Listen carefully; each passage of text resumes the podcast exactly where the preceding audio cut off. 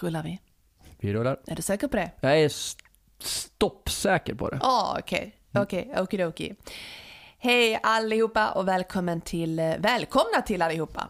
Herregud, vi rullar verkligen. Hej och välkomna till avsnitt 10 av podden Fy fan vad roligt med mig, Madeleine Walderhag Hesemans och Mig, Erik Rosenberg. Där fick jag till det på den här tagningen. Hesemans minsann.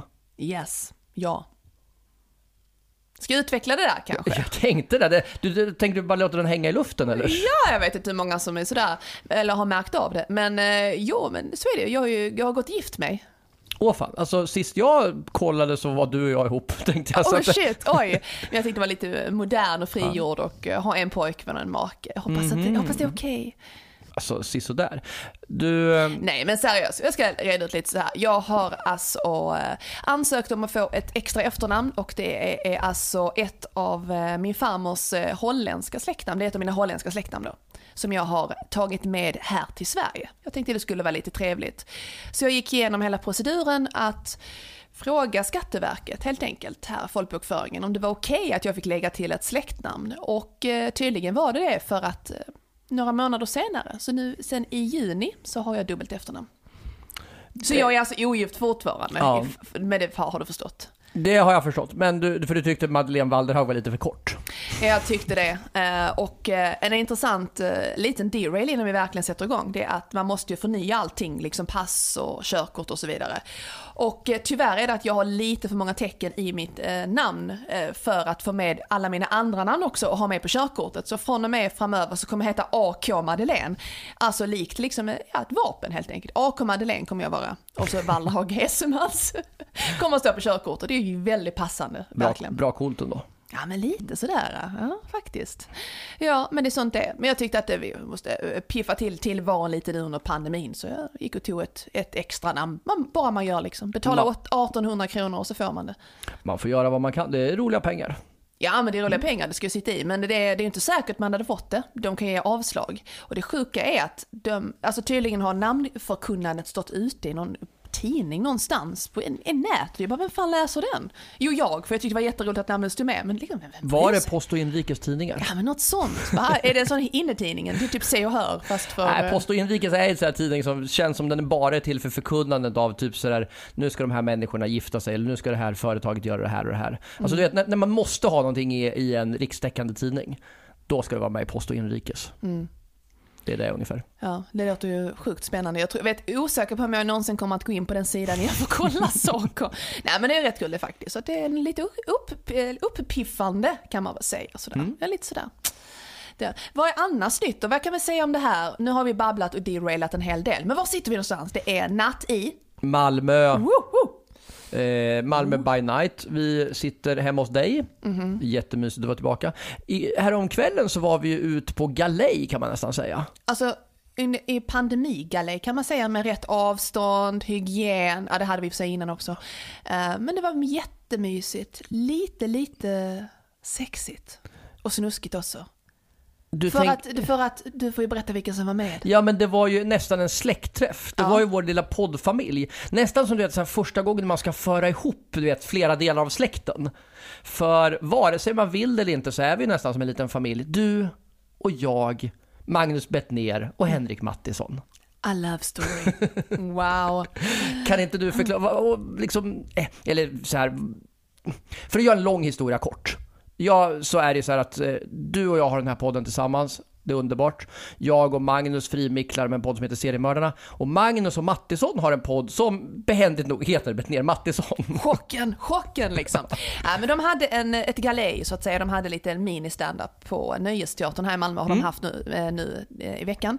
Och eh, trevligt att man fick komma dit och titta och man har liksom inte, jag har inte varit, varit och sett standup, förutom min egen då, sen i oktober 2020 faktiskt.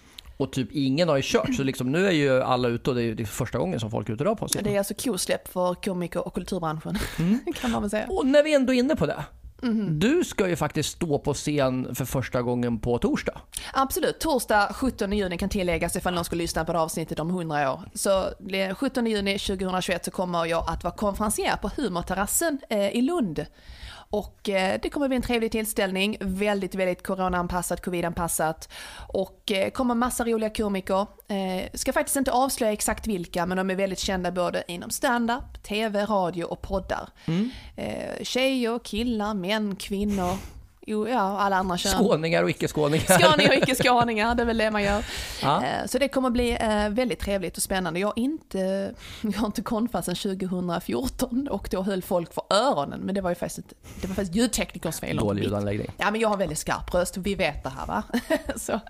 Nej men det ska bli roligt. Och eh, vad ska du vara? Du ska bära mina sminkväskor va? Jag är trunkbärare. Ja, ja. Men det är ju faktiskt så här, eftersom du är så blygsam av dig, så säger jag så här att om man nu vill höra dig mer, så kan man göra så att då eh, hör man av sig till sin lokala klubb och säger boka Madeleine Walderhaug Hesemans. och är man klubbägare själv, så eh, plockar man helt enkelt upp och eh, kontaktar dig via sociala medier. På slutet av det här programmet kommer det komma vart man får tag i oss. Så då hör man av sig till dig och säger man så här, kan inte du komma och gigga hos oss? Så kan man få dig att komma och gigga. Och ni får väldigt gärna boka Erik också, om Ja, ni vill. Ja, och, om man vill ha en fem minuters rookie-komiker, då kan man också få boka mig jättegärna. Alltså, jag säger sällan nej, men vill man ha en etablerad komiker så finns du där också. Mm, eller så, du får följa med så kan jag roasta dig. Det är där vi har den här podden till. Ja, absolut, så är det. Så är det. Men du Madeleine, Mhm. vad är, för att det här avsnittet ska ju inte handla om varken Betnér och Mattisson eller om stand-up egentligen. Nej, Så, och, har- nej, och varken om liksom personliga, så egentligen så här, utan nej men vad ska det handla om idag? Eh, dagens ämne tycker jag det är dags att vi kör. Ja, dagens ämne. Men jag tänker så här, får, får jag lägga in en liten spoilervarning först så här? Eh, För den här podden är ju en, eh, det har, pratar vi om, det är ju liksom en, en analyspodd. Vi, vi nördar ner saker och det innebär ju att vi spoilar en helvetes massa efter vägen. Så därför tänker jag, tänker jag säga så här, det är spoilervarning. Så att om du inte har sett den här filmen och vill se den och tänker liksom att du inte gillar spoilers, då kanske du ska se filmen först och sen lyssna på avsnittet. Men jag tror ju ofta så kan det också vara kul att höra avsnittet och sen kollar man på filmen för att se liksom det, vad vi har pratat om och liksom fånga upp det. En, Och- an, en annan sak som jag har tänkt på också. Nu har vi ändå kommit så här pass långt i avsnitt 10 att vi har liksom skippat det här med presentationerna. Jag utgår liksom från att folk fattar vilka typ vi är och vet man inte det så får man väl googla. Ja, och hittar man inte på googlingen då så kontaktar man oss och frågar vilka vi är helt enkelt. fan är ni liksom? Varför, vad pratar ni om för Exakt! skit? Varför får, vad, Vad vad, berättigar er till en podd om humor? Ja men vad, vad är det här för podd egentligen? Ja men vad är vi för en podd? Alltså vi är ju inga humorexperter, vi måste bara säga det också innan. Vi är ju inga humorexperter, det är ingen som doktorerat i humor på något sätt och så här utan vi har bara ovanligt bra självförtroende kanske när vi pratar om det här. Ehm, men eh, vi är ju geeks och vi är fans och det är alltså en nördpodd om humor inom film, tv, serier, radio och så vidare. Och så vidare. Eh, vi, alltså vi gör nedslag, liksom i, tycker vi något är roligt analyserar vi sönder skiten och presenterar det för er. Och det är det som kommer ske i det här avsnittet också. Och då, boom, Erik, presentera dagens ämne, kör. Ja, trumvirvel. Dagens ämne är eh, komedifilm, den amerikanska komedin Don't mess with the Sohan. Eh, som fick då den svenska titeln Gidra inte med son. Jag måste faktiskt credda här. Jag brukar gnälla på översättningar av titlar. Men det här är en briljant översättning. Alltså, don't mess, alltså att få in ordet gidra helt enkelt. Alltså, man, de hade kunnat gjort det enkelt för att bara skriva så här, bråka inte med son. Men gidra inte säger så jäkla mycket om den här filmen. Så jag tycker att, ja, stor cred, alltså thumbs up för den. Jag gillar inte mannen med son. ja, Som det hade hetat i Malmö då. Så är det. Och det, det är ju som en kompensation för att man inte får med liksom det där, för i den engelska originaltiteln så är ju också The Sohan är också så fantastiskt där också. För det, det finns ju också liksom mycket, alltså i, om man ser filmen så förstår man varför det är så. Varför han inte bara är Sohan utan The Sohan. Så ja, så Madeleine, kan inte du dra hisspitchen om Son? Vad är det för film? En kort, liten, väldigt kort hisspitch. Eh, Sohan Dvir, Eh, med reservation för uttalet på många namn här. Han är en israelisk elitsoldat som, han fejkar sin egen död för att han, eh, han vill inte hålla på med det här med krig längre utan han vill bli hårstylist i New York. Och när han kommer dit så råkar han på israeler som känner igen honom. Och, eh, ja, och lite blandat, han börjar jobba för en palestinsk kvinna men avslöjar aldrig sitt ursprung på grund av Israel-Palestina-konflikten. Och vi kan lova så här att trots allt krångel med vad- alla teman som eh, liksom, eh, filmen har så blev det en happy ending. Alltså, alltså ja, ni fattar. Inte en sån happy ending, men ni fattar. Det blev blev ett glatt slut om man ska översätta det helt enkelt. Så är det. Och eh, vilka är det som står bakom det här då Madeleine? Jo, vi har ju en riktig legend i Hollywood. Det är Judd Apatow. Det här med att uttala namn alltså. Nej, jag tror det var klockrent. Eh, han, är ju, han är ju inte bara manusförfattare, han är ju även standup-komiker och eh, egentligen, vi, vi fick fram så här att när han var barn så var han ju besatt av humor. Och idolerna då var Steve Martin till exempel, fantastiskt, bröderna Marx och Bill Cosby. Eh, och eh, Apatow har även gjort Bridesmaids, älskar Bridesmaids. Underbar film. Alltså fantastisk alltså. Eh, även eh, den här serien Nollor och nördar, eh, Geeks and Freaks heter den nu på eh, engelska, eh, som gick på femman för herrans massa år sedan också. Fantastiskt rolig serie. På smällen med Seth Rogen och, vad heter hon, Catherine He- Heigl, Hegel. Jag borde varit gått uttalskurs här. Eh, 40 year old virgin, virgin. Alltså snälla någon, skulle du inte Steve- roasta mitt uttal? Steve Carell. Nej, nej, för jag kommer få igen det så många gånger. 40 year old virgin. Ja, du vet ju hur många gånger jag har blivit roastad för mitt uttal, så jag, jag håller låg profil här för att jag tänker att jag liksom kanske kan komma undan lite nu. Så. Ja, jättebra. Hur som helst, alla vet vilken film det är. Också fantastiskt rolig och väldigt knasig film helt enkelt. Ja, Steve Carell. Alltid bra.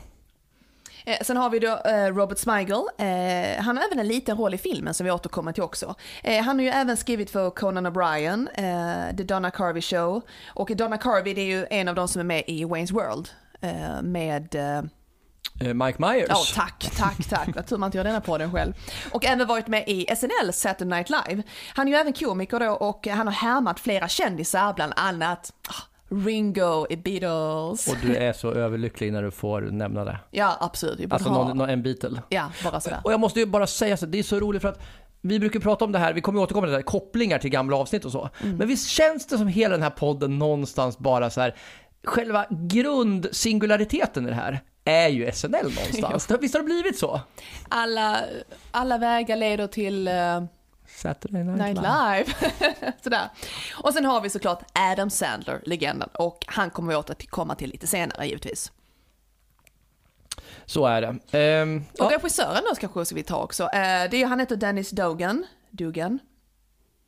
Dugan. Ja, Okej. Ja, vi, vi kör på Dugan. Ja. Ja. Han har även gjort eh, Happy Gilmore, eh, I Now Pronounce You, Chuck and Larry, eh, Grown Ups och så vidare och så vidare. Alltså, jag har inte googlat det här själv, men visst känns det som att det är ju en, en Happy Gilmore-regissör va? Mm. Ja men Dugan, ja, Happy absolut. Madison, förlåt. Ja, Happy Madison, ja men det är klart är inget att förväxla. Jo men absolut, det skulle jag verkligen benägen hålla med om, absolut. Ja. Du, de här tre killarna, Sandler, Smigel, Apatow, de skrev ett första utkast till den här filmen redan alltså, för över 20 år sedan. Alltså i mil- millennieskiftet style någonstans där. Men sen så hände ju 9-11 och vi kommer ju komma mer in på den här filmen, men den är ju inte okontroversiell sett till alltså, folk, alltså vad, vad den handlar om. Så det gjorde att man, man sköt på den helt enkelt. Temat var för känsligt. Och eh, Apatow hoppade faktiskt av, eller han, han lämnade produktionen där. Alltså när, efter det där första utkastet. Så han var inte kvar. Men så att hans bidrag var det här första grundutkastet då. Eh, för att han skulle jobba med andra projekt. Eh, och eh, vad kan vi mer säga om filmen då? Den innehåller delar av gamla SNL-sketcher, i likhet med andra filmer vi har pratat om här också. Och då är det framförallt eh, Sabra Shopping Nerd Network och Sabra Price is Right. Googlar ni dem så kommer ni kunna se de här sketcherna. Och det görs också med fördel efter att man har sett filmen. Jag tror att man får bäst koppling då. Ehm, och de där sketcherna skrevs av Smigel. Tom Hanks är ju huvudperson i bägge sketcherna. Gör jätterolig alltså, i- tolkning där tycker jag av, av den här judiska programledaren respektive någon sorts tv-shop-kille är han väl. Mm att, ja, fantastiskt kul i alla fall. Eh, Den första sketchen innehöll dessutom ett av eh, Adam Sandlers första tv-framträdanden. Det är kul. Alltså jag tror att han var okrediterad där, men dyker upp i en, alltså en ganska liten roll där. Och i sketch 2 så var det då Sandler, eh, Robert Smigel, eh, Rob Schneider, Chris Rock och Kevin Nealon. Så att många som återkommer som faktiskt är med i den filmen som vi pratar om här också. Mm. Ja, det ska också sägas att den här Sohan, Sohan Vir, eh, är ju en karaktär som är löst baserad på eh, en eh, hårfrisör och före detta israelisk soldat i Kalifornien som heter Netzi Arbib. Och Arbib lärde Sandler och filmteamet olika stylingtekniker. Och då i samband med det så tänkte Sandler att jag ska basera den här huvudpersonen på Netzi. Så att han liksom inkorporerade väldigt mycket av hans maner i i filmen. Så det var inte så att man skapade filmen på honom, men däremot så blev det liksom naturligt i produktionen att man vävde in honom väldigt mycket. Vad kännetecknar då Son? Eh, ja, men dels är det här som vi pratar om, den politiska satiren. Och då är det ju framförallt konflikten mellan, mellan israeler och palestinier är ju en väldigt stor del av det hela. Eh, och det innefattar också en massa fördomar om judar och araber som jag tycker Sandler och resten av teamet har tagit upp på ett rätt roligt sätt faktiskt. Och inkorporerat. Eh, det finns en massa judiska seder och traditioner som vi också kommer att återkomma till när vi pratar Sandler. Eh, vi har Sandlers barnsliga humor och vi har Sandlers snuskiga humor. Det är väldigt mycket olika implicita nakenscener av olika slag, mycket sexskämt. Eh, vi har klassiska Sandler-skådisarna. Eh, jag har nämnt dem tidigare. Rob Schneider, Kevin James dyker upp också. Och faktiskt, det är intressant med Kevin James. Han gör, du kommer att prata mer om honom, men mm. det är ju en cameo han gör. Han Absolut. spelar ju Kevin James, det är det som är så roligt. Och Kevin Nealon dyker mm. upp också. Eh, och sen har vi också, något som jag gillar väldigt mycket, det är att filmen är filmad väldigt mycket som en B-film. Det är väldigt mycket överdrifter, det är en del saker som känns lite så här, liksom lite lite plumpt gjort helt enkelt. Men det är väldigt snyggt ändå. Så man har fått in det. Så. Humorn då Madeleine? Absolut. Alltså det här, det här filmen är ju väldigt speciell och väldigt känslig för att det finns ju många lager av humor som kan uppfattas som stötande då. Och Sandler har ju valt väldigt svåra ämnen i filmen att ta upp som är väldigt känsliga och därav liksom den eh, alltså därav skämten liksom. Eh, homosexualitet, eh, Israel-Palestina-konflikten, judar-muslimer och så vidare och så vidare. Eh, och eh, det beskrivs egentligen som en amerikansk black comedy. Och vad är då black comedy? Jo, och det är alltså där man skildrar eh, allvarliga och laddade ämnen med humor, till exempel krig och våld etc. Och i detta fallet är det ju de här ämnena nämnda tidigare då. Sen är det ju väldigt visuell humor då, typiskt Sandler och så skulle jag väl säga väldigt naken. Alltså Sandler är naken i filmen så ni är beredd på det. Och kläderna har ju också väldigt symboliskt värde som du Erik kommer tillbaka till senare också. Sen är det ju en väldigt skämttät film och det är väldigt många skämt per minut då. Det händer alltså något hela tiden och det gäller liksom att hänga med. Eh, sen har vi då klassikern Joke in a Joke. Eh, ah, till exempel, vi kommer återkomma lite exempel senare, men eh, en nakenscen har faktiskt Joke in a Joke. Det är kanske det man ska hålla ut efter, eh, koll på då. Det är en hel del sexhumor, allmänt, väldigt, ibland ganska plump humor om jag ska lägga in en värdering i det hela. Det är skämt om manlighet och då som tidigare nämnt homosexualitet. Skämt om arabisk och judisk kultur givetvis då. Sen har vi överdrifter till max och det ska vi säga att det är också lite Sandler-aktigt det här att det är verkligen over the top humor. Eh, och man driver med stereotyper och det är inte lite heller. Och man driver verkligen väldigt skarpt med fördomarna. Eh, och sen är det liksom att, ja, det är ju liksom alla mellanösterkaraktärerna och fördomar då som sagt i dem. Eh, till exempel att det är med musiken, det är liksom vilka jobb de har, det är liksom terrorister och det är utseendemässigt och det är liksom... Nej men jag tycker att den här filmen har så otroligt många lag och olika sorters humor på olika sätt som berör väldigt känsliga ämnen som kan, tolkar man inte liksom det rätt så eh, kan det, kan det totalt uppfattas liksom. Lite så här, man måste verkligen förstå att detta är en humorfilm. Det är alltså ingen faktafilm. Det är klart det är inslag av eh, liksom, eh, saker som är sanna men det är viktigt att det här är ju en underhållningsfilm. Det är liksom ingen dokumentär så att säga. Sen kommer vi då till musiken och eh, så han är ju en discokille, han älskar disco. Eh, och eh, man har till exempel en arabifierad variant av Rocky-musiken, det är väldigt häftigt. Eh, med då en av karaktärerna, Fant, The Phantom då. Eh, den som har gjort musiken det är eh, Robert Grayson Williams och eh, han har även gjort musiken till Wonder Woman, Over the Hedge, B-Movie och flera filmer faktiskt i Sandlers bolag Happy Madison Production. Och det som vi tidigare nämnt i den här podden att Sandler har ju liksom ett stall med folk han samarbetar med och han återanvänder de här människorna, det är liksom bra recycling på det här och då är ju liksom Grayson Williams en av de här då. Eh, det här soundtracket har ju väldigt många låtar på hebreiska och lyssnar man då eh, såklart på musiken i filmen så hör man liksom det här och det är ju liksom, det är ju ingen chock där så att säga. Men en intressant sak faktiskt, det är ju att Eurovision-vinnaren Dana International som vann 1998 har, eh, är med och gör en låt också. Hon vann 98 med Diva. Vi var i Birmingham var det inte det vi sa? Det kan nog, jo men det kollade du, just det, Birmingham. Ja, för att, en liten derail, för att nästa år så hölls ju givetvis finalen i Israel och det var då Charlotte Nilsson då, nu Parelli, vann 1999 med Tusen och natt, Take Me To Your Heaven. Kanonlåt. Jag måste få lägga in, alltså den lilla derailen här, alltså all cred, så här, jag vill verkligen säga så här, transrörelsen. Jag tycker att det är väldigt, väldigt alltså, modigt, starkt och givetvis så ska man supporta det. Alltså människors rätt att inte bli definierade för liksom ett, alltså ett påtvingat kön mm. om man liksom känner att man är född i fel kropp. Men med det sagt så är det jätteroligt att Dana Internationals låtskrivare hette Svika Pitt. Svika Pick, förlåt. Det är jättekul. Det är ett fantastiskt namn.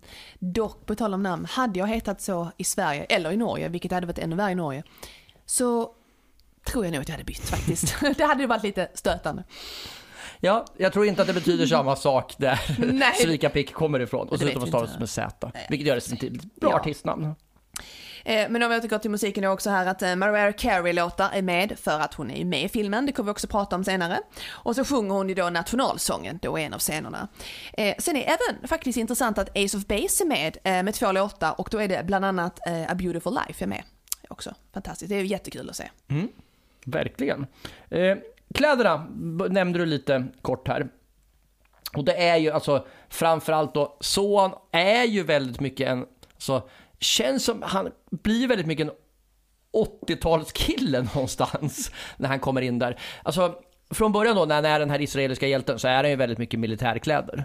Men sen eh, så när han flyttar då och tar sitt nya liv i USA så blir det väldigt mycket ska man säga, nästan obscena kläder. Det är väldigt, alltså, väldigt uppknäppt, det är väldigt mycket bling-bling, han har väl liksom en, alltså en väldigt Ja, vad, hur, ska man, hur ska man definiera? Alltså, de, den känns väldigt utmärkande och väldigt, alltså väldigt explicit klädsel får man säga. Det är, det är väl det jag drar det till egentligen. Sen alltså har ju han, och det är också så här en skämtgrej, alltså, han har ju väldigt mycket så här, mycket badbyxor och kalsonger där han har kört. Det känns som att antingen så är han välutrustad eller så har han kört den här klassiska strumpan i kallingarna-tricket. Är det någon eh, lyssnare, eller på läsare, är det någon lyssnare som vet det? Om han är det eller inte så får ni gärna höra av er. Du menar Sandler själv? Ja, Ja, det var roligt. Ehm, och sen eh, Mariah Carey-tröjan är ju eh, en, en del av det hela. Sen finns det också väldigt mycket förstärkningskläder. Och vad menar jag med det då? Jo men alltså kläder som egentligen används bara till för att liksom förstärka, som vi pratade om, eh, fördomen eller karikatyren av en religion eller nationalitet. Och det är ju gjort med glimten i ögat. För det, jag vill också säga det, vi kommer återkomma till det. Man skrattar ju med folk här och inte åt folk. På, alltså i det fallet gör man. Eh, ja, man skrattar lite åt folk också, men, men det finns ju en, en, en kärlek till, till bägge folkslagen skulle jag faktiskt vilja säga. Eh, frisyrer har ju en väldigt, relativt viktig roll i filmen. Han blir ju frisör. Och det roliga med Sohan är ju att han har ju hittat, han får en, eh, är det en Paul Mitchell-bok han har? Och från 80-talet. Så att alla frisyrer han har inspirerats av är ju från 80-talet. Det är det som är så extremt roligt. Han har ju en egen frisyr som heter The Avalon. Så att eh, det är det som är kul. Och det har ju också en ganska stor avgörande del där. Så. Eh, yes. Ehm, och ehm, connectionen till våra tidigare avsnitt. Jag älskar det här partiet Madeleine. Alltså när vi pratar om så här, hur, hur kan vi liksom knyta an det här? Jag menar, det första är ju egentligen då Adam Sandler måste vi ta upp. Alltså huvudpersonen här har varit huvudperson i en av våra tidigare, ett av våra tidigare avsnitt, Wedding Singer. Yes. Sen det är också så att det är inspirerat av SNL-sketcher. Det är inte lika tydligt som i Roxbury och Blues Brothers som det är direkt tagna man har gjort hela. Men det finns några SNL, alltså SNL-sketcher som faktiskt är involverade, alltså inbegripna här då. Eh, sen har vi flera stycken SNL-skådisar som har ingått i SNLs fasta ensemble. Både Chris Rock, Kevin Nealon, Sandler är ju SNL-are. Dave Matthews, eh, musiker, har gästat SNL. Eh, sen så finns det en del, liksom någon sån här nazistgrupp som jag tycker har väldigt tydliga kopplingar till eh, nazistgruppen i Blues Brothers. Eh, för andra filmer va? ja, det eh, ja. Ehm, vi har, du nämnde det, Beautiful Life, Ace of Base är med i Madeleine. Night at Roxbury. Just ja, jag måste ju alltså, låta dig få säga det eftersom jag vet hur mycket den filmen ligger varmt om ditt hjärta där. Så. Eh, Sen är det också, eh, vi har, pratat, har ju pratat Borat i ett avsnitt. Här finns det också väldigt mycket alltså, så här, kopplingen till det judiska som finns i Borat, även om då Borat själv är eh, verkligen antisemit så är ju Sacha Baron Cohen eh, jude, precis som Sandler. Och det finns ju också, de har ju väldigt mycket så här hittepå-slang, alltså en blandning av verkliga ord och saker som de har twistat till. Som jag tycker det finns en jätte, jättetydlig koppling där. Så. Eh, och sen så en, en lite rolig detalj här också. I filmen Wedding Singer som vi pratade om så nämns eh, Eric Lamonsoff som är en faktisk kompis till Adam Sandler. Men de har tagit det som ett roligt namn bara. Och i den här filmen så är Eric Lamonsoff faktiskt statist. Så det där finns det en väldigt intressant koppling då. Men ska vi gå in på skådisarna Madeleine? Jo men jag tycker det är dags nu liksom då. Vi har ju nämnt några stycken då. Det är så här att utöver de liksom amerikanarna i filmen då, klassikerna, så är ju en del skådespelare berömda i sitt hemland, Israel då till exempel. Eh, vi har till exempel, eh, nu är det verkligen reservation för namn, ska jag verkligen ta de här? Alltså okej okay då. Kör. Ja, ja, ja. Yamit Sol, Ido Moseri, Josi Marshak, eh, Guri Wernberg eh, och Danny Abeka. Okej, okay, cut. Danny Abekasser. Nej, jag tycker det var bra. Jag tycker du får cred för den. Nej, du. ja, eh, och då ensemblen då. Ja. Alltså man måste börja med Adam Sandler. Han är så han i filmen. Och vad kan man säga om Adam Sandler? Känner man inte till Adam Sandler så borde man genast börja, börja googla och titta på någonting. Han är ju väldigt mycket, jag skulle säga att han polariserar ganska mycket. Antingen tycker du, älskar du Sandler eller så hatar du Sandler. Alltså det känns verkligen som en sån skådis som folk, alltså mm. det är en, en hat älskar. Jag har ju vänt, jag har ju gått från att tycka genuint illa om hans skådespelarinsatser till att tycka att han är hysteriskt rolig. Och faktiskt också en riktigt bra skådis. Mm. Så ja, det är det. Ja men helt enig. Sen har vi då John Turturro som spelade Phantom, eller Fatouche som han egentligen heter. Och eh, han var första rollen, han var med eh, som statist i Tjuren från Bronx. Fantastisk film. Jag har faktiskt inte sett den. Jag, Nej men jag tänker för fan på vad heter han, eh, tjuren från Wales tänker jag ju Ja, på. Tom Jones! Ja.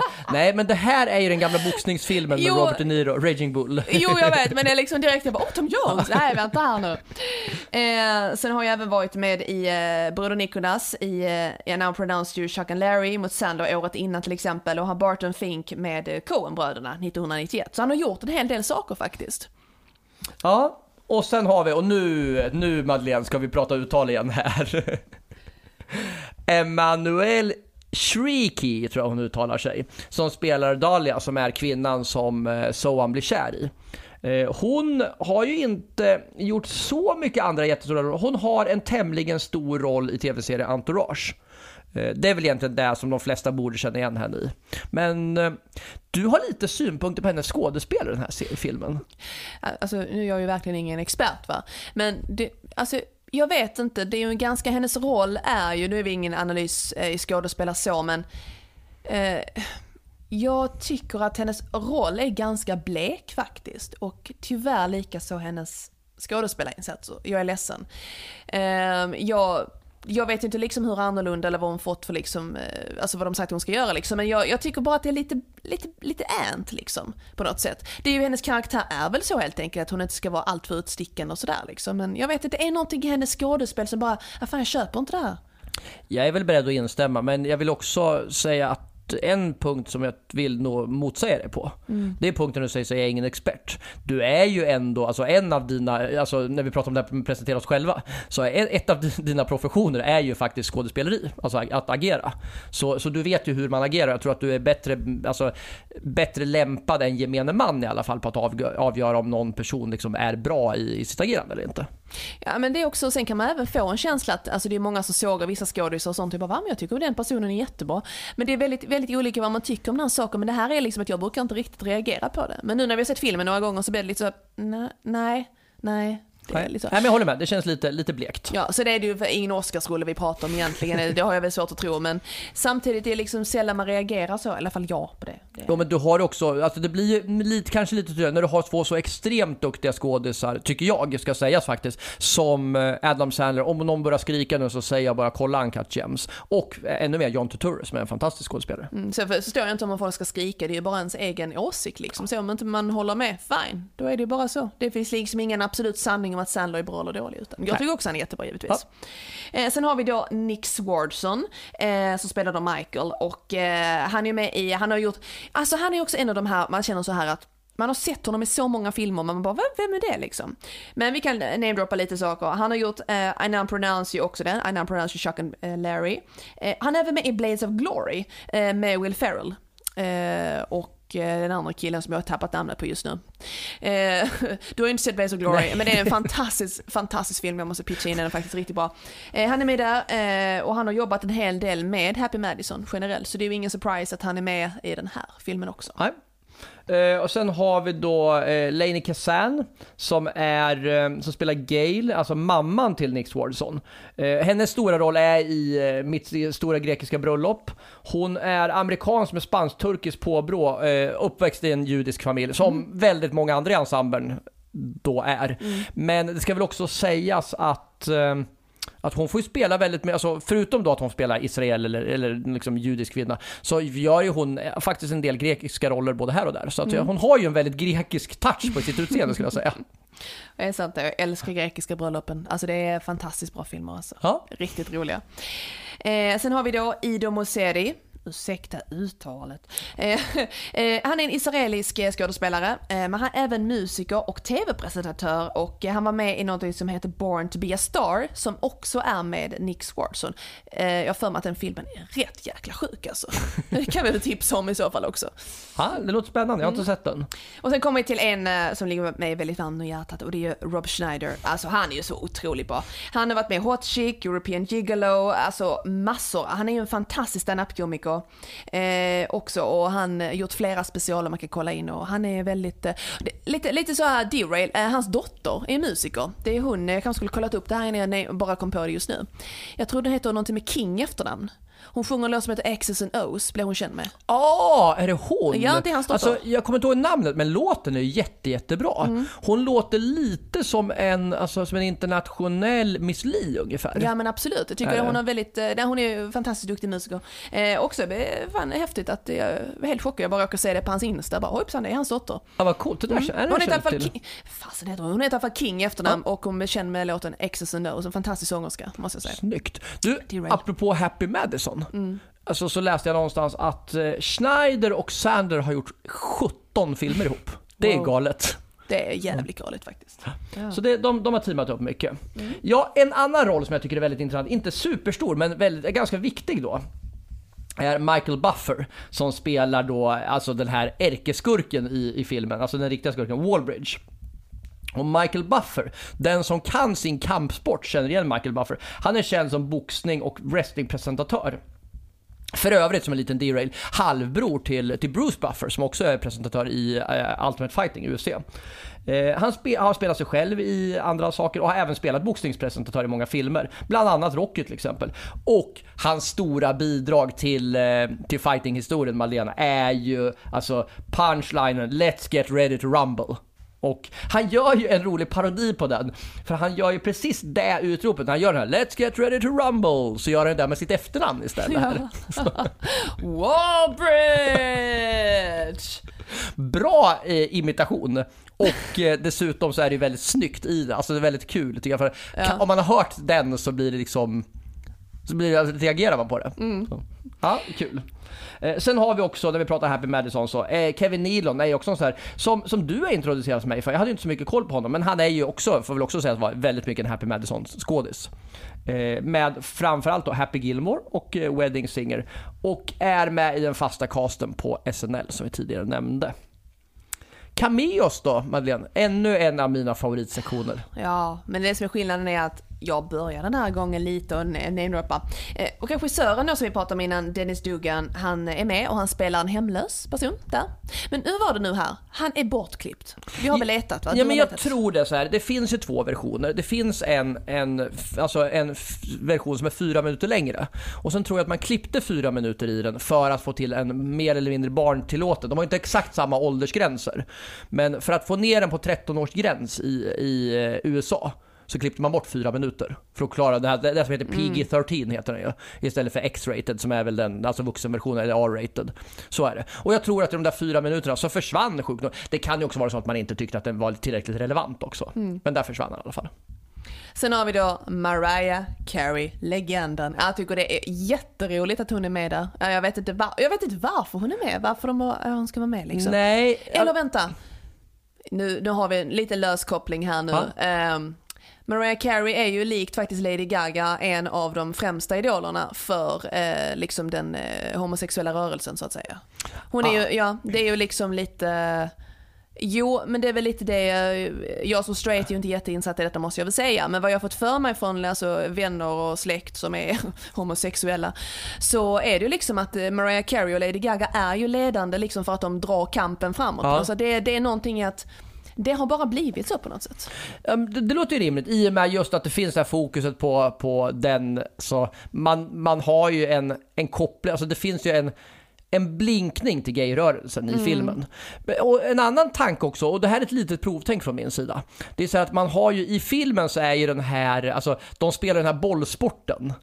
eh, I, i slutet. Eller Hack, heter det. som egentligen är typ ett påse fotboll. Är väl det närmaste man kan komma. Och det är lite tuntigt då när man har den där ganska tuntiga tu- turneringen. Men man drar in en av världens största musikstjärnor. Alltså den, det blir en sån sp- splittring. Och jag kan tänka mig så här, det hade inte varit lika häftigt om man inte får in en superstjärna. Det måste typ vara Mariah Carey, Beyoncé eller Lady Gaga eller där för att det ska funka tror jag.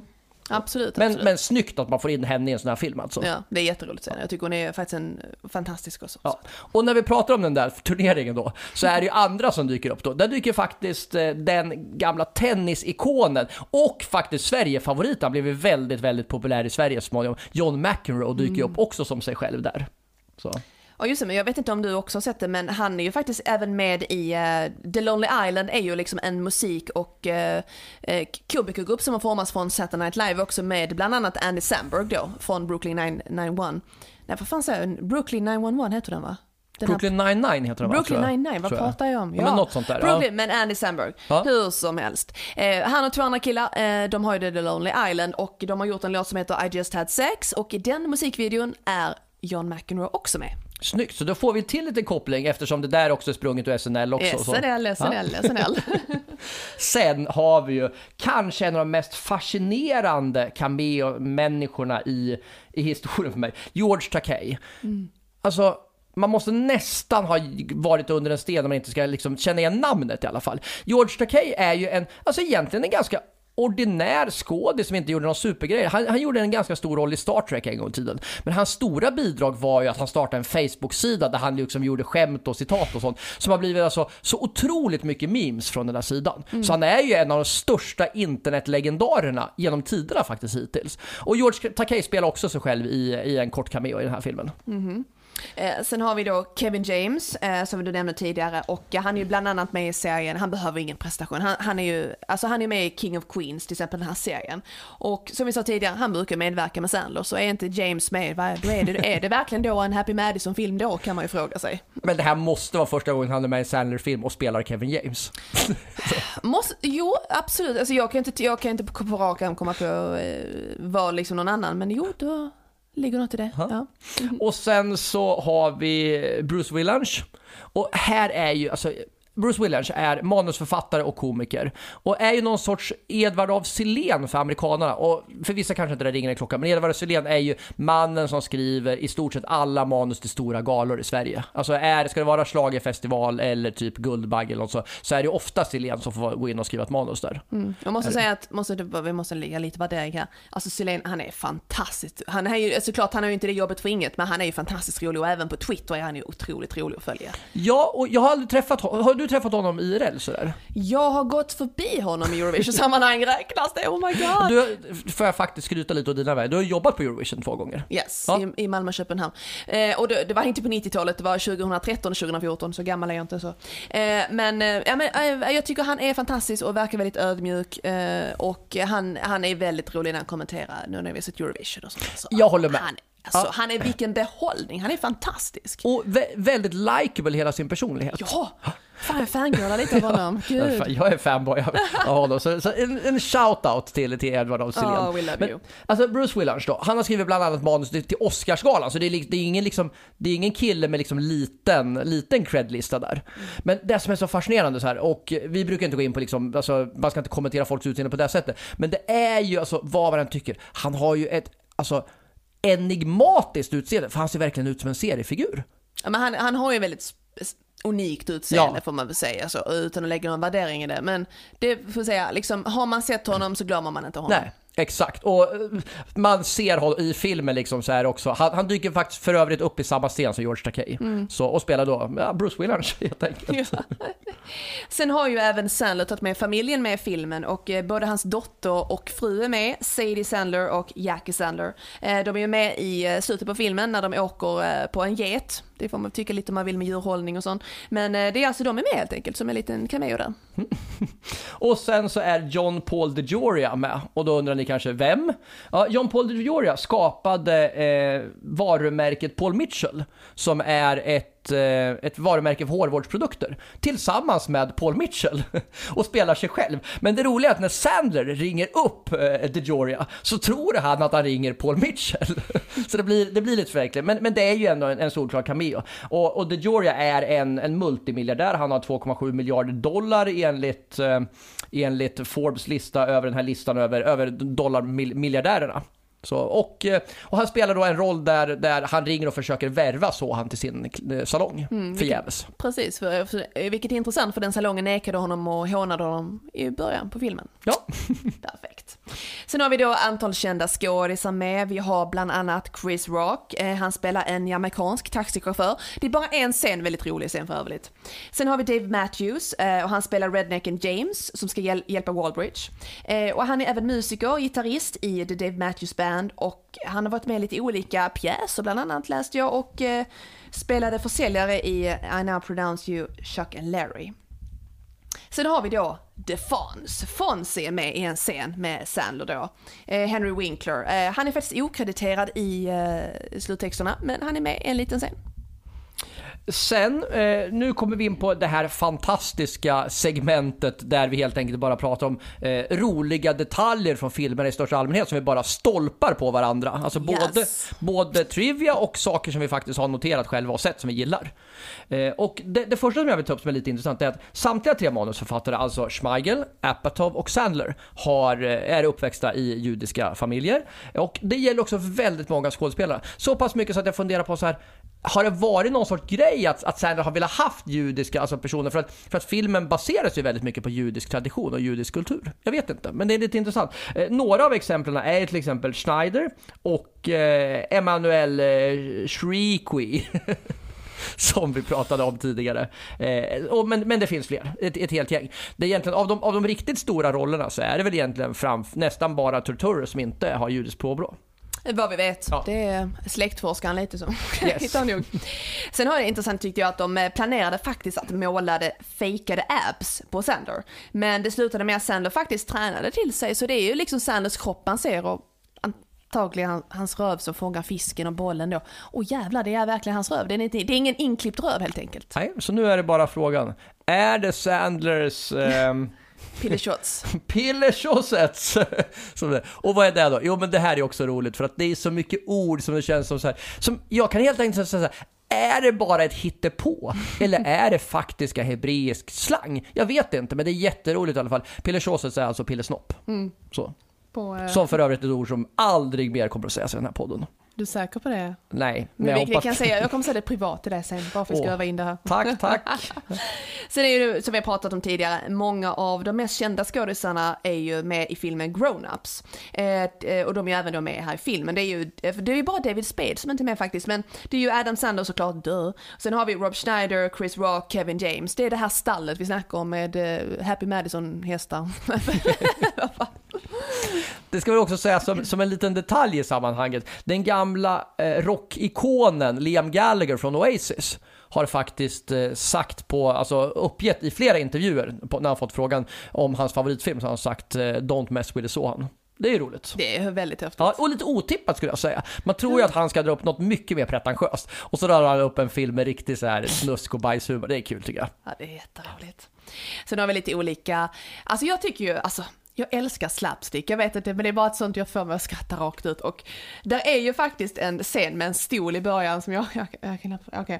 Eh, det är alltså den israeliska armén har möte och Sandler blir så arg på en annan eh, eh liksom, soldat att han sparkar iväg eh, stolen. Och det är liksom, man måste, det här är ju en scen jag måste hålla utkik efter, det är lite i- ja, i början av filmen, alltså man bara skrattar rakt rakt ut. Jag tycker sånt är jätteroligt. Jag vet inte vad det är, det är något. Ja, men jag håller med, jag tycker också att den är en fantastisk scen. Det finns också en väldigt rolig scen, scen, eh, nästan mot slutet av filmen, där de har tänt eld på, någon, på, en, eh, på en restaurang, och en palestinsk restaurang, och den här The Phantom, John Turturros eh, karaktär, ska gå in och, och, släcka elden. Och han gör det då genom att typ så här skuggfightas, alltså han försöker slå i, bort elden. Väldigt, väldigt roligt. Alltså, det är också så här, det är ju väldigt fysisk humor, och nästan slapstick över det också skulle jag säga, den här eld, eldscenen. Väldigt väldigt bra. Så Sandra rycker in och, och släcker elden. Mm. Men sen har vi ju alltså, eh, några av mina favoritscener, det är ju till exempel när Wallbridge, eh, eller jag kallar honom den underchefen, han har möte då med sina undersåtar om man ska kalla det, det är alltså en bunke vita män, amerikaner i kostym helt enkelt. Det är bara en massa män i slips helt enkelt. Mm. Och eh, de sitter där och alla sitter och hyllar hur snygg och perfekt Wallbridge fru är. Perfekta bröst, perfekt bak, eh, allting liksom. Och de sitter typ och säger så, oh jag skulle ju vilja betala massor för att spendera en timme med din fru. Och Wallbridge bara, mm, ja. Och han bara, vad skulle jag gjort om min fru inte var så här perfekt? Och så visar han upp typ en Barbie-docka, ja så här lite. Och det är liksom, jag gillar verkligen den här satiren, liksom att man ska liksom, äh, man, man begriper vad satiren är. Men det allra bästa är ju slutet. Det är alltså The Phantom och då Sander och så då har ju en, eh, vad ska man säga, en duett. Där de eh, sjunger liksom en, en eh, liksom så, alltså en, de gör ljud tillsammans helt enkelt. Man får ju se filmen för att fatta. Och det, det ljudet har så hög ton att det är så hög frekvens att fruns bröst, silikonbröst spricker och sprängs de imploderar. Det var alltså, det är liksom, där har vi det. Är alltså inte glas man spräcker den här filmen. Jo det gjorde de också, men även bröst. Jag tycker det är fantastiskt. Jätteroligt. Och Wallbridge skriker proportionerna skriker han. oh no, it's all gone. Och så gråter han och skriker. Ja det är fantastiskt. Ah, det. Alltså det, det, samtidigt är det ju såklart att det är ju jävligt löjligt. Det är ju ingen djup humor vi snackar om här. Det är liksom som sagt, det är ingen Oscarsnominering, dokumentär. Men det här är liksom det är härlig satir tycker jag. Alltså ingenting i humorn är ju speciellt djupt det här i Sandlers filmer. I humor, det finns andra, vi ska ju komma in på det. Mm. Men, men humormässigt så är det ju mycket, mycket alltså, barnsliga grejer som jag tycker funkar. För att han, han, han står ju för han skäms inte för att det är hans grej. Sant. Och när vi ändå är inne på det då, så, så, så barnslig grej så John Turturro då, han har ju den här terroristen då som är helt, väldigt ikoniserad i vissa delar av, av liksom sitt hemland då. Som då startar en, han har en, en snabbmatskedja som heter Muschen Tuschen Happy Lunch som också är jätteroligt. Eh, ja, och eh, en, en annan väldigt, väldigt rolig scen, det är ju då när, när Sander då, för han flyttar in hos eh, Swarsons eh, familj då. Och när Swarson kommer in då så har, har eh, Sander har ganska explicit sex med Swarsons mamma. Som tack för maten helt enkelt. De, skapar, de bildar ett förhållande helt enkelt. Bildar ett förhållande. De, de, de blir KKs helt enkelt. Helt enkelt, ja. ja. Så tycker jag en väldigt så här en visuell grej, det är alltså det är en så kallad en scen med en så kallad clownbil. Och det är ju klassikern då att det liksom det är en liten bil och så går det ut eh, hundratals clowner. Här är det gjort eh, i version av en taxibil och massor av palestinier och israeler kliver ut och det bara liksom flockas ut män liksom man bara såhär what? Och egentligen första gången jag såg filmen när jag var lite yngre så tänkte jag inte på det här utan det är en referens man fått se liksom när man blivit lite äldre. Och eh, jag tycker att varje gång jag ser det så tycker jag det är lite, det är lite, det är lite gulligt nästan. Är det en gränsfall till en joke in a joke-grej? Ja, det Eller är det bara säga. typ en pann som liksom går förbi och sen skrattar man, ser man den så skrattar man eller så? Nej men det är lite saker, man måste nog ha sett eh, liksom förlagen här med clownbil att eh, originalet för att... Liksom. Den finns ju också nästan med faktiskt i Blues Brothers. Så har de trängt in hela, ett, hela, ja! hela bandet i, i bilen faktiskt. Sant, så. sant. Och Simpsons har ju också någon scen med Krusty the Clown givetvis också. Där har han ju liksom att såklart klassikern att kliva ut massa clowner. Ja. Eh, apropå det vi pratade om det här, när han precis har haft sex med mamman så står han och pratar med, med Swardson och plötsligt under samtalet så ställer han sig och börjar kissa i kattlådan. Också så här helt okommenterad grej som är liksom bara barnsligt men jätteroligt. Du har ju är nej, jag ska jag ännu, nej, don't ännu inte kissat i en kattlåda. Jag hoppas att du inte heller har kissat min kattlåda. Nej, det har jag verkligen inte. Jag siktar inte så bra. Nej, bra. Nej. Men sen är det en av, alltså när det här är min favoritscen, det här är helt otroligt. Det är ju när bland annat Rob Schneider och två av de andra palestinierna ska ringa Hezbollah, eller hur det uttalas, och Hamas. Och det roliga med det här, de sitter där och väntar och de kommer alltså till ett knappval. Alltså det här är fantastiskt. Alltså, de kommer alltså till knappval där man ska ringa med terroristservice, eh, flygplanspoäng, ja, allt möjligt. Och det är så himla ironiskt. Och jag bara, det här påminner om när man ringer till FK. Det är verkligen som att ringa till en bunke terrorister tycker jag. Det får jag väl säga att det är. Och jag, jag står för det. Ja men det är jätteroligt. Och där finns det också, alltså i, i anslutning till den här scenen så, när de ska ringa då så är de så här, eh, för han ska väl, visst är det väl så att han ska ringa The Phantom? Mm, och så säger han så här, vad är riktnumret till, och så liksom ska han ha, eller landsnumret. Ja. Och så börjar då, Rob Schneiders eh, rollfigur börjar då lista. Mm. Och säger så här bla bla bla bla bla. Okej, så han slår in då och ska precis då så och så kommer det så här bla bla bla bla bla och så och det tar aldrig slut. Det är så många siffror i det här numret och det är det som är skämtet. Att det är så otroligt komplicerat landsnummer till det här landet då. Vilket också är liksom en pann till liksom alla småländer egentligen. Så. Nej men just de här, det är, det, är, det är alltså två telefonscener och jag tycker att ser man om det här och ser den satiren, alltså det är så otroligt alltså det, nej jag tycker det är helt, där har vi. Det är roligt. Ja. Sen är det också väldigt kul det här som vi pratade om när, när Turturro ska släcka branden så får han till slut hjälp av Sandler som släcker branden genom att spruta hummus på den. Och det är också så här, det är väldigt mycket hummusskämt där man kan använda hummus till precis vad som helst. Det är också en, så här, liksom en blinkning till, till liksom den, den judiska grejen.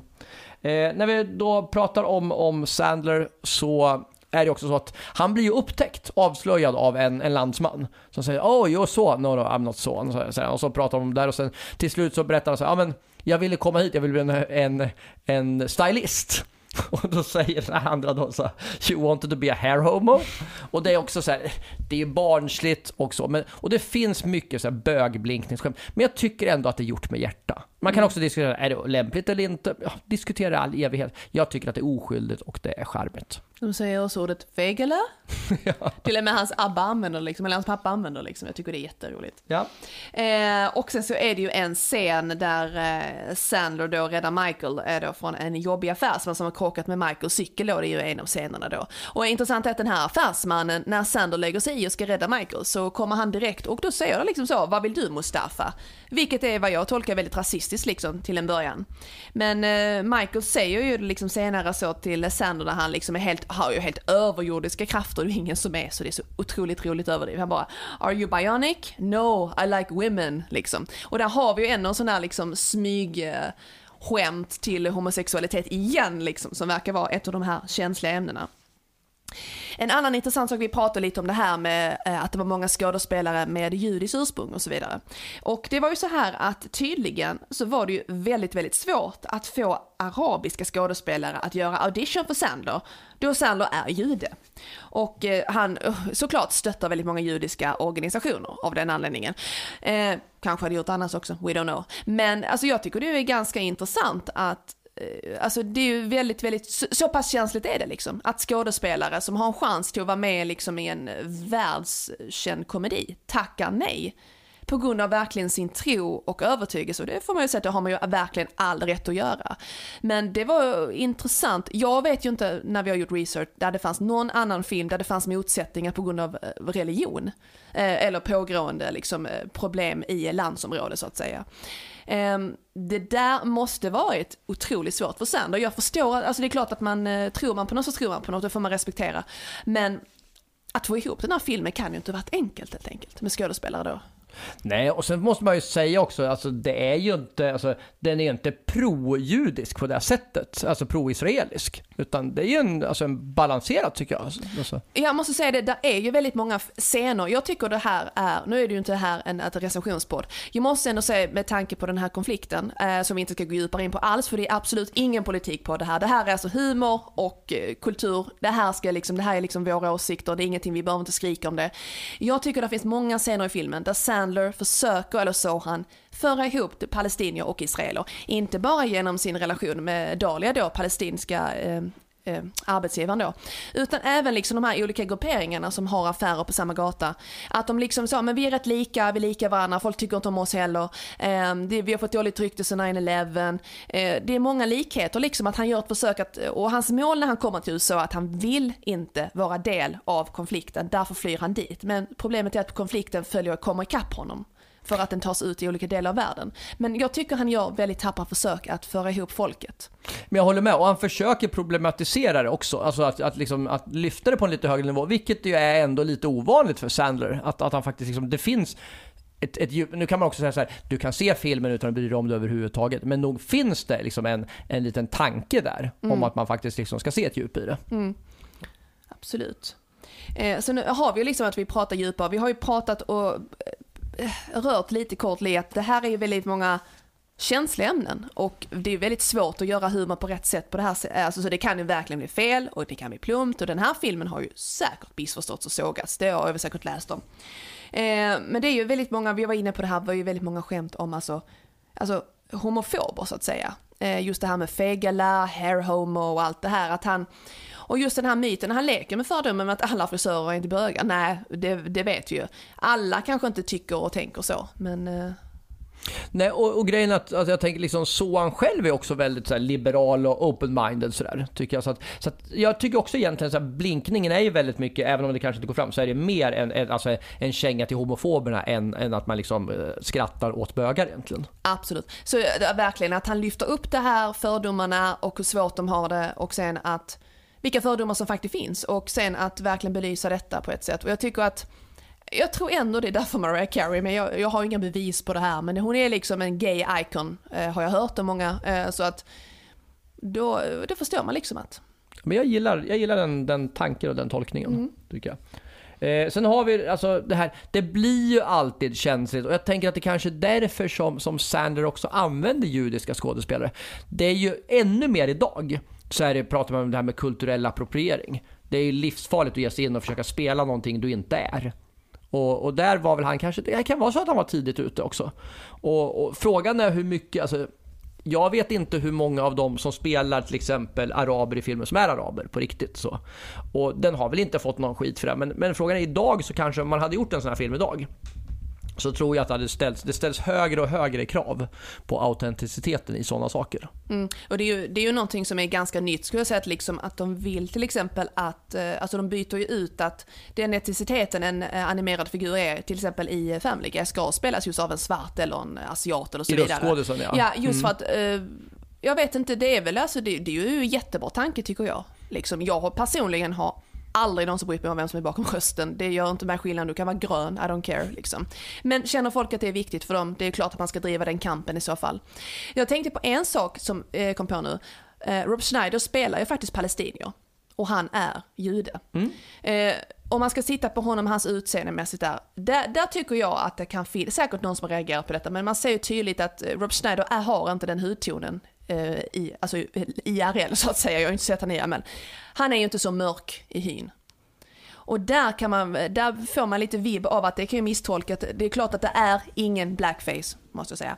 Men de har ju gjort honom till en etnicitet han inte är. Ja, exakt. Eh, för den, alltså, som en, som en trivia-grej så är väl så att han är väl alltså halv, alltså, eller tre fjärdedels typ amerikan och en fjärdedel, eller om det är halvamerikan, en fjärdedel europé och en fjärdedel filippinare tror jag. Absolut. Typ, han de har något orientaliskt i sig också. Absolut.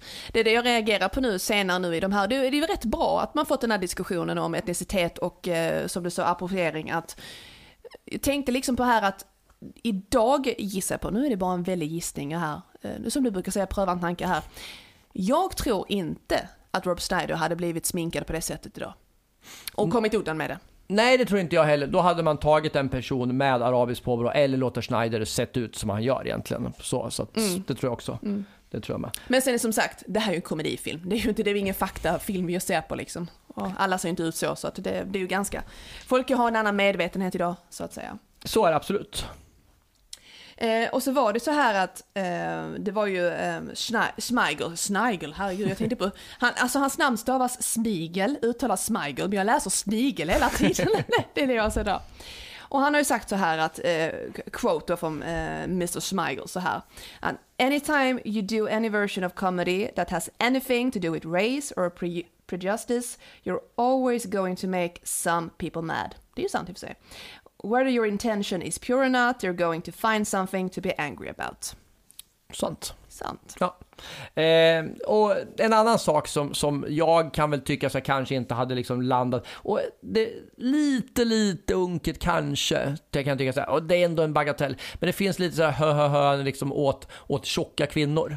Eh, och det går väl igen på ett par ställen. Det är ingen stor sak, men det är också en sån här sak som jag tror hade kanske liksom blivit mer kritiserat idag. Mm. Filmen har ju ändå nästan 15 år på nacken.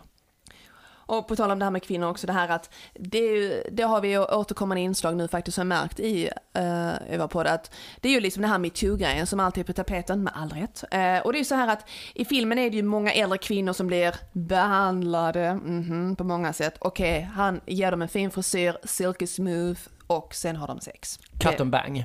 Cut and bang. det, är det, nya, det är väl nya namn på podden eller? ja, cut and bang. och det är så här att det hade ju alltså humorn i detta ligger det hade ju inte varit lika roligt om det var en bunke 25-åriga tjejer utan det hade ju bara blivit ramask över det hela. Nu är det ju så här att de här äldre kvinnorna är ju med på det uppenbarligen. Det är ju inte så att han har filmatiserat våldtäkter. Det är ju ett samtycke liksom så här. Men eh, det är ju det är ju lite så här, jag vet inte, lite, lite Alltså konstigt tycker jag. Hur kommer man på idén för det första? Att han ska gå omkring och ha sex med en massa äldre kvinnor som han har gett en fin frisyr till. Jag, jag, jag vet inte riktigt om... Det är ju verkligen en, en, en omfattande del av filmen tycker jag. Jag tycker att utan den här delen hur översexualiserad han faktiskt är och kåt på allting. Får man säga kåt? Det får man säga på det va? Det får man absolut ja, okay, säga. Eh, hur kåt han är liksom allmänt så är det liksom det går i stil med hans personlighet givetvis, men jag tycker bara det är en sjuk sak som jag vet inte om filmen hade kanske klarat sig. Kanske utan, jag vet inte. Nej, det är nog mest bara en hö hö hö grej. De drar in lite sexist, ja. alltså sexist, eller sex, sexskämt på det. Mm. Alltså jag menar, tänk så här. Ponera den här tanken, du är liksom hos frisören och han står och juckar mot den när han tvättar ditt hår. Jag hade fan slått ner den jävlen och stuckit ner med en sax. Alltså det hade ju inte funkat. Det är klart det är en film, det är ingen fakta, återigen. Men att gestalta det på det här sättet, det är ju sjukt. Eh, men det ligger något där i som, nej. Nej, jag, är, jag, jag delar det. det mm. Men jag förstår ju varför han gör det, för att han tycker det är roligt helt enkelt. Ja, det finns ju inget, alltså det går ju inte att politisera på något sätt, eller problema, alltså, problematiseringen ligger ju så här, är det okej okay eller inte? Men det finns ju liksom ingen mening i det så, mer än att ha något att skratta åt. Han kanske lyfter upp det som att, ja, det är sånt kan hända. Och sen är det ju lite så här att han är ju som sagt en översexuellerad person och ju, när han pratar med Dahlia så här att det här har vi snackat om, han går fram till henne och en av de mest kända liksom eh, scenerna är liksom I'm only stiff for you och hon frågar who is diff? no, not Steve Stiff. Att han liksom eh, har stånd helt enkelt när han ser henne. Ja, det är ju något kan man väl säga så här att det är ju ingenting som, eh, det var ju inte så du raggade på mig kan jag säga. Hope not, no. Nej, nej, nej. Men hur som helst, alltså det ligger ju något i att det där är ju inte okej. Okay. Det är ju som sagt en film, men ändå. Ja, nej men precis, det finns en del saker. Och det är väl också så, jag tror ju att så, jag tror ju att man kommer, alltså det har nog varit känsligare senaste tiden efter metoo. Mm. Eh, men, men sagt en del saker där hade nog kanske inte gjort så efter metoo. Så är det, helt klart. Mm. Och sen har vi, vi har ju funderat och pratat lite om det här att, alltså, jag tycker det är intressant här. Varför skrattar man bara liksom högre åt vissa saker? Okej, jag har ju dasshumor, jag tycker det är kul att läsa en toalett på stan och så. Men vissa saker liksom skrattar man bara att man liksom, oj wow. Och det är ju liksom, jag tror så här, det är bara, så vi har testat tanke så.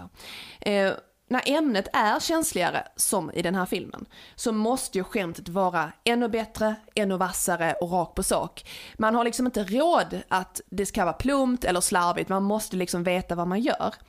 Alltså, och jag tycker att, och som, som du sa det här, att en del, det här härleder till diskussionen, kan man skämta om vad som helst? Uh, ja men alltså, självklart, jo, man kan ju, alltså man kan ju skämta om vad som helst, det vill jag ju påstå. Men, men mm. kontext och kvalitet. Det är där, alltså, folk blandar ihop det, vet du. Alltså, du har ju varit i standup-branschen mycket längre än vad jag har. Men det är, så här, det är så mycket, framförallt unga killar som är så här, liksom, alltså, ja, men folk förstår inte liksom min, folk tar, kan inte ta min grova humor. Eh, jo, du är bara inte tillräckligt rolig. Du har inte liksom snurrat skämten åt rätt håll riktigt än. Du, eh, du, du förfaller lite eh, stötande. Exakt, du, du, du är bara plump, du är inte rolig helt enkelt. Så, så egentligen skillnaden är att folk blandar ihop vad som inte är kul och vad som inte är humor. Mm. En, en enkel, alltså en sak som hade kunnat hända när filmet, eller kunnat falla hur platt som helst. Är man inte van eller respekterad eller kommer av det ursprunget som Sandler gör, så klart att det hade ju sett som en jättemärklig sak. Man måste vara väldigt påläst och kunnig om det här och veta liksom att vad som funkar och kan funka. Så alltså, den här filmen hade ju aldrig gått att göra av personer som inte är judar. Nej, aldrig. Och inte ha någon, någon form av insyn eller Nej. så här eh, av Israel-Palestina-konflikten och så vidare. Nej, så det, det ligger väl lite i det att eh, vissa saker är roligare för att det är ett känsligare ämne. Det, jag gissar att det är någon form av försvarsmekanism. Det säger mina 30 högskolepoäng neuropsykologi. men, nej, men jag tycker det, det ligger någonting i det. Eh, för mig personligen är det liksom det. det ja. Ja, men jag, jag tror det. Och när vi pratade just om det här, så alltså, visst finns det, visst, och jag har inte tänkt på det här förrän vi såg den här filmen nu. Eh, och såg om det, jag har sett den för, för länge sedan tidigare, men, men visst finns det någonstans en tanke om alltså, så, att, att Sandler faktiskt har någon sorts ambition om att liksom lyfta upp och skildra eh, judiska traditioner och judiskt liv ur en amerikansk comedytradition. Mm. Ja men absolut, absolut. Och jag tror att det är väldigt många av hans filmer som har någon form av eh, judiskt tema egentligen. Uncut Gems, Ja, som jag brukar prata om, jag har fantastisk. inte sett den än. Men eh, jag tycker det, det är bra. Och som sagt, men som jag också lägga till att det är väldigt bra att de här ämnena tas upp och som vi sa, man ska ju kunna skoja om allting om det görs på rätt sätt. Så att, eh, ja. Utan tvekan. Du, med det sagt, ska vi runda av själva ämnet och bara liksom knyta ihop säcken här? Oh, wow, vad vi har babblat. Jag tycker det var fantastiskt, Ja. jätteroligt. Så det är en bra, alltså det ska vi säga, det är en bra film. Den är ju Oh ja. rolig som 17. Tramsig, ja, men bra. Ja, den är jätterolig. Ja. Alltså går den på tv tittar jag. Helt klart, jätterolig. Ja, total agree. Ja. Och om man vill fortsätta höra oss eh, tramsa loss eller, eller prata eller se oss skriva någonting eller göra något, så vart, vart hittar man oss då Madeleine? Oh, it's time for my pitch about Yes. social media. Eh, jo, vi har Insta där vi heter Fy fan vad roligt. Vi har Facebook där vi har en sida som heter Fy fan vad roligt och en diskussionsgrupp som heter Fy fan vad roligt diskussionsgruppen. Ni är hjärtligt välkomna med på båda, alla ställen egentligen. Twitter har vi under våra vanliga namn. Sen har vi eh, Clubhouse har vi. Och eh, där kan du utveckla lite eh, invites och sånt. Det finns ju för Android nu också så nu kommer ni inte undan längre. Nej, precis. Vi, fick ju, vi, vi har ju fått höra det att, att man kan komma med, med Android också. Så, så vill ni hänga med oss när vi, när vi kör Clubhouse, vilket vi gör då och då, så hör av er om ni inte redan är inne där, så fixar vi en, en invite åt er. Så långt som lagret räcker ska sägas. Ja, exakt. Så, så skicka ett DM till, antingen så skickar den till Fy fan vad roligt på Facebook, eller, alltså slash messenger, eller Facebook på Insta. Och så säger ni att ni vill ha en, en invite och lämnar ert telefonnummer och övrig information som ni tycker att vi har nytta av. Precis, bankgiro, num- whatever. Ja. Men absolut, gör som Erik säger. Do it. Sen, Yes. har, sen har vi även Patte har vi ju.